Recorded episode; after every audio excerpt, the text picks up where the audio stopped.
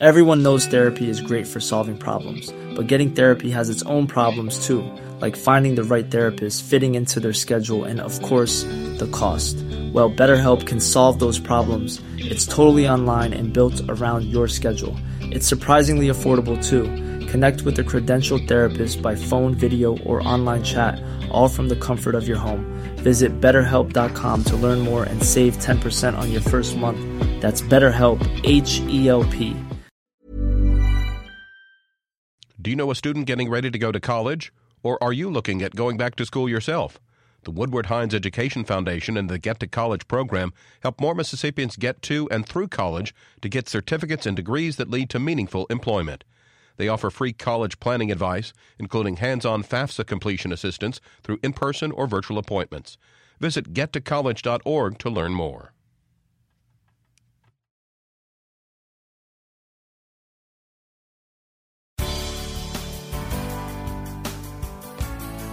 Good morning. It's 8:30 on Thursday, August 24th. I'm Desare Frazier.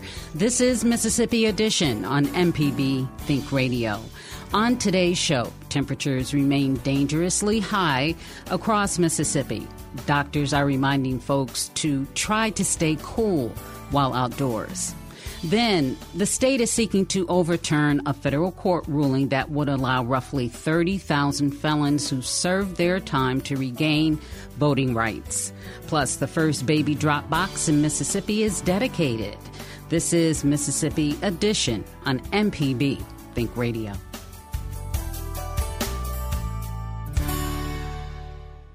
The continued heat wave sweeping across Mississippi has created conditions that can increase the likelihood of heat related illnesses.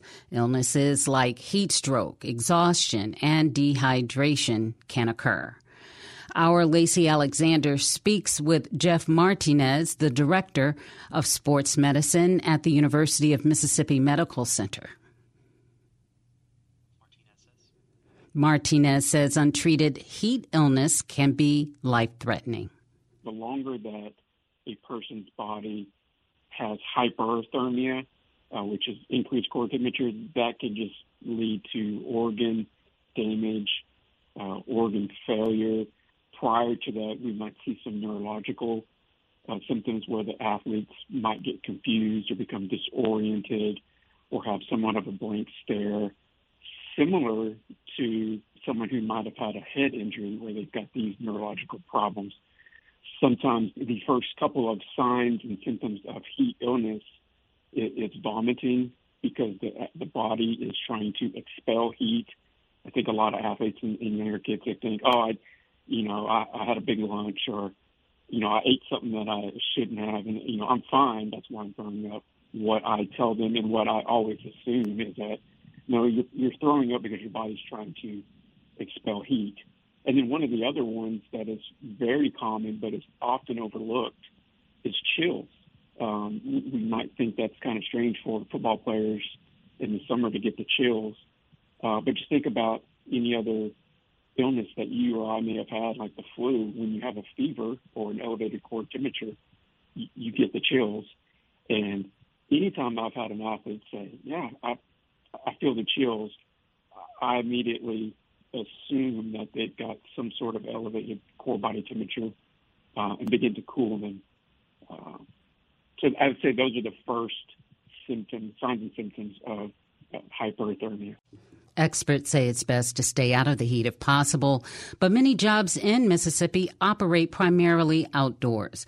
Martinez says it's important for supervisors to recognize heat illnesses and make sure their employees get plenty of breaks and water. Uh, hopefully, their, their their company or their supervisors can run their work shift just like a practice. And although they may be working, you know, an eight-hour day, uh, certainly frequent breaks, getting in the shade. Um, if they're wearing any type of protective equipment, taking taking that off while in the shade and consuming fluids uh, about every 20 minutes, that can really help a lot if, if they can if they've got portable fans. Um, that's great. I think you oftentimes you'll see a, a utility worker uh, working on the side of the road or in you know somewhere in the area, and they've got a tent portable tent set up to provide that shade. And that shade can really make a huge difference, as, as much as like 10 to 15 degrees in in the ambient temperature. So I think that's important for uh, you know, workers that are outside during this heat. Landscapers are among the many folks who have to face extreme heat during their work days. Our Michael Guidry speaks with Brian Self. He's the owner of Gardening by Brian. He says the heat is just a fact of life for his occupation and adjusts his schedule to avoid the hardest, hottest parts of the day. Uh, usually it goes into four hours, maybe five. Um, I kind of try to avoid the, the heat uh, in the middle of the day, but sometimes I just can't. And I guess this is one of those days. Uh, yeah, it is. I think we're about to wrap up, so we're gonna miss the two o'clock hour. Or So, is this the only um, is this the only like uh, obligation you have today? It is not. No. Um, I think I'm gonna call it quits after this, and then uh, go and cool off. well, it's been like this for you know at least two weeks. Have you had to change like anything about the way you, you, you do things because of because of this prolonged heat? Um, there have been some times when I have to uh, just go out at maybe five o'clock to go cut grass, for instance, um, and just you know work until it's dark out. Get up early in the morning, be out there at seven o'clock and seven o'clock in the morning, and, and go until you can't. And you do this pretty much every day. Yes. So you said you've been out here for about two hours, sometimes as long as four. What what are you what are you feeling like after the end of the day? Well, um, exhausted, um, kind of mentally not there. Um, usually I'm not hungry during the day, but I do t- towards the uh, evening um, out of it. And and I guess the, the big question is, I mean, you're self-employed. This is your your business. What would you do if you weren't out here in the heat? Looking for a new job. if I wasn't out in the heat, then I guess I wouldn't be collecting uh, any paychecks or anything, and uh, I'd be relying on the other half of the uh, household. All right. Well, well, thank you. I appreciate you taking some time to talk to us. Oh, you're welcome. Emergency responders say it's urgent to call 911 if anyone is experiencing signs of heat stroke. Those symptoms include dry skin, shaking, and dizziness. Coming up, federal courts have ruled to grant felons their voting rights in Mississippi, but the state is appealing that decision. This is Mississippi Edition on MPB Think Radio. AutoCorrect on MPB Think Radio, helping you correct your auto problems. Our host is Coach Charlie Milton, ASE certified master technician. Let me help save you some money working on your cars. Listen to our podcast, AutoCorrect. Thanks to our sustaining members who provide ongoing monthly financial support. You can become a sustainer too. Go to mpbonline.org and click Donate Now at the top of the page.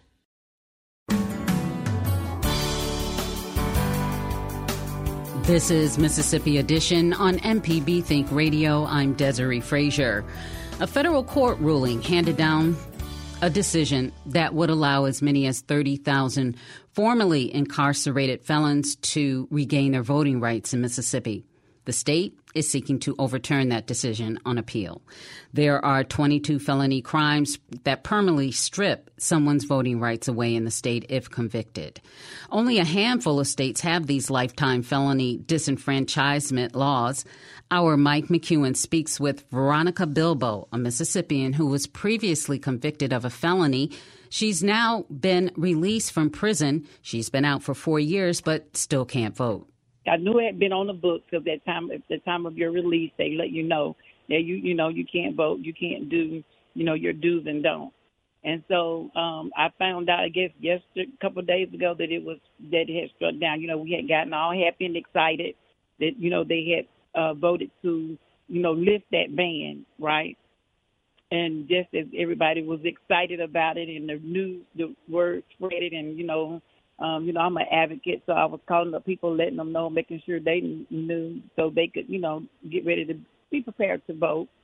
Because a lot of people that I know that had been formerly incarcerated are, are quite productive citizens, and then we find out now that they tried to re- repeal it again. So it, it kind of took the life out of uh, a lot of the um, formerly incarcerated community, without a doubt.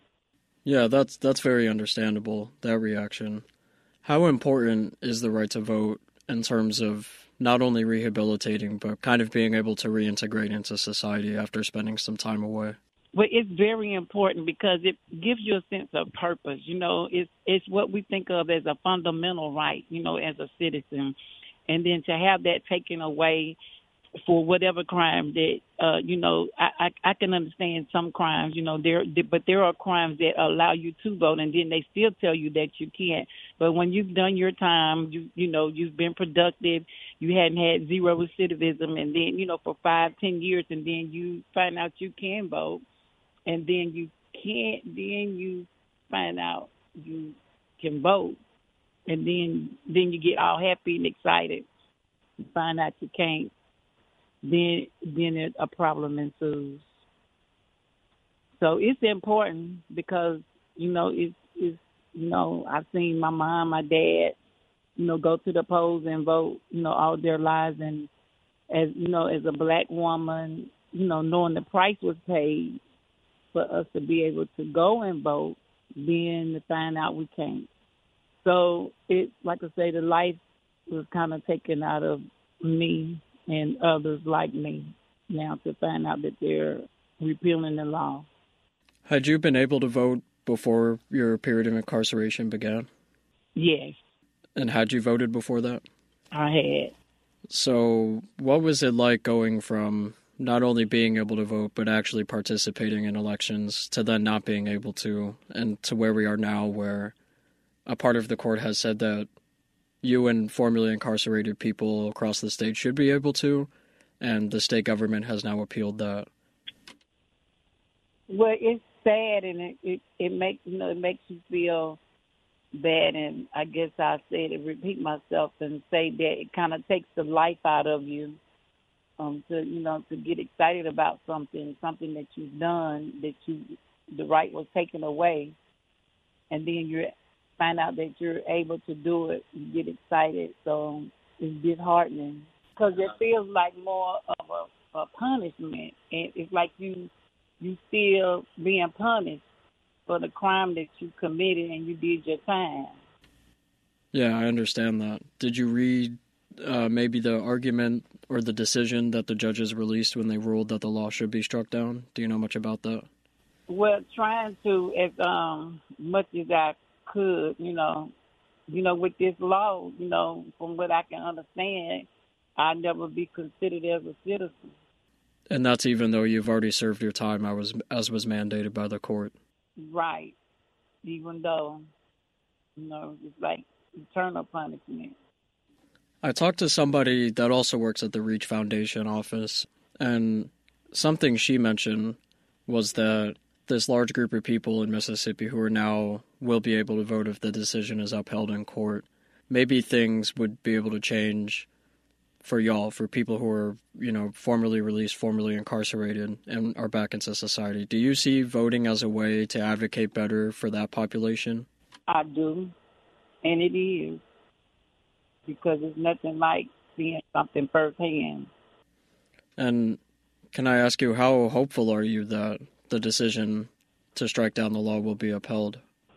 Um, because voting is a fundamental right. I'm cautiously optimistic. Regardless, we're going to continue to fight. You know, regardless of you know how it turns out, it doesn't end. You know, just have to fight. Live. You know, start over. You know, put our bootstraps on and start over.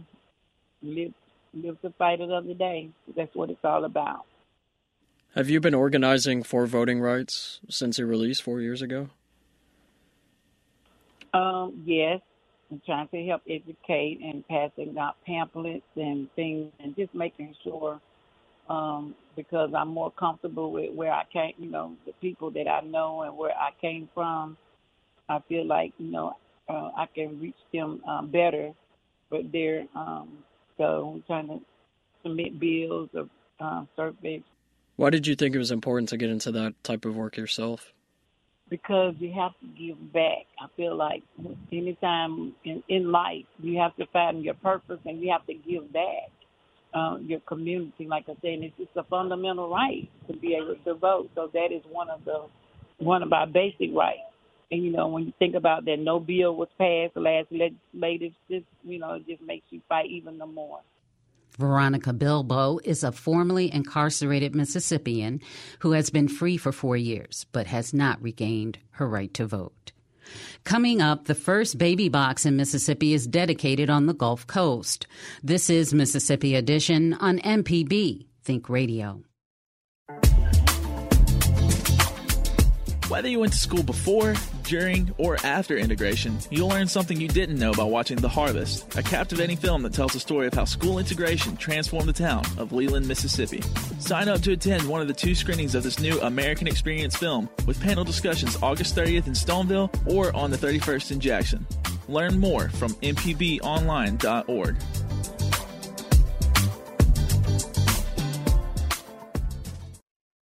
This is MPB Think Radio. Mississippi Public Broadcasting.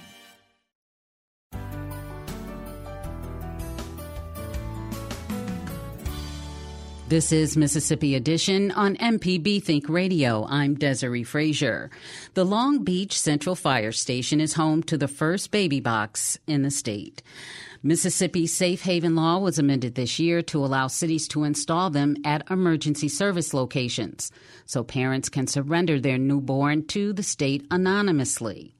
Lawmakers claim the traditional process for adoption may be too steep a hurdle for some because of the stigma attached with it.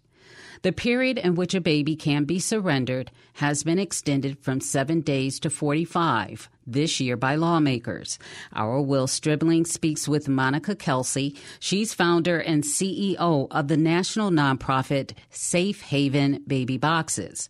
She says these boxes help keep infants safe and immediately notifies emergency responders when there's an infant inside. The blessing was amazing. It had a tremendous turnout. Uh, it was just a, a, very nice blessing of the box, uh, opening it up for, for women in this community. Tell me what the baby box is bringing to the table. Because, you know, in states like Mississippi, you know, we've had laws all the decades for books that, that babies um, could be, uh, you know, uh, turned over at, um, you know, fire stations or hospitals. Um, so, so why do why do more communities need uh, baby boxes in your view? Well, you know, I get that a lot. Is why are you going around the country spending thousands of dollars putting baby boxes in when we already have a law on the books? You know, that's been around for the last 20 years. And yes, the law's been around for the last 20 years, but why are we still having abandoned babies? You know, and and so you have to ask yourself, where are these babies being abandoned? And why are they being abandoned there? And these babies, you know, that, that we're finding in locations that don't have baby boxes, they're being left at the doors of safe haven locations. You know, just the, this year or last year in, in the city of Chicago, a baby was was taken to a firehouse, placed in a duffel bag, wrapped in a tight blanket, and dropped at the door. And, and you you you ask yourself, well, why didn't you why didn't this parent hand this child to this to the to the firefighter? And we'll never know that answer because this this infant you know was not taken in. It was laid at the door and this this infant actually died.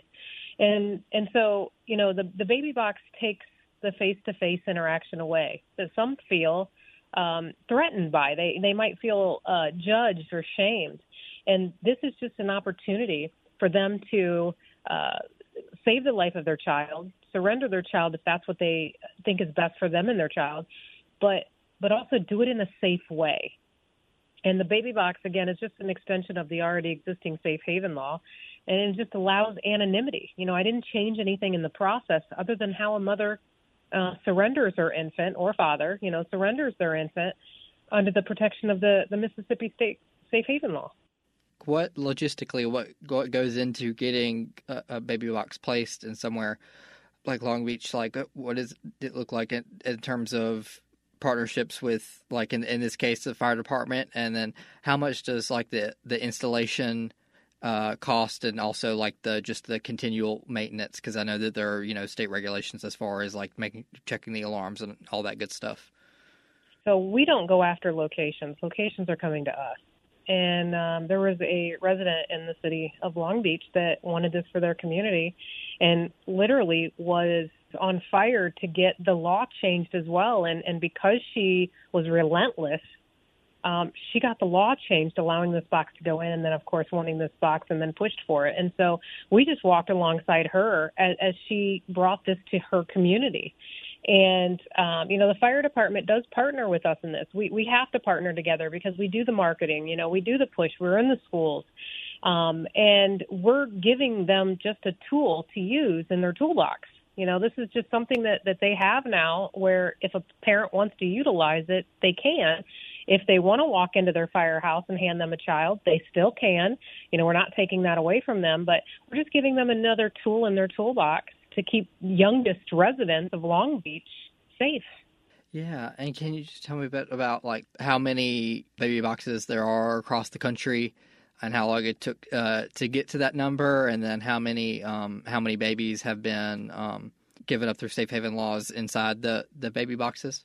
I launched my very first baby box in April of 2016 uh, at my firehouse in Woodburn. I'm a retired firefighter and medic, and the very first baby came in 2017. We got a second baby in 2018, and then it's grown all the way um, to uh, we've had 35 infants in our boxes and 133 handoffs. So we've we've impacted 160 some women and babies through the Safe Haven Baby Box program, whether it be by handoff or through the box. And today marked the 158th uh, Safe Haven Baby Box in America, and we also launched today in the 12th state in America. So there are 11 other states uh, now with Mississippi um, being the 12th state that allows for an anonymous surrender.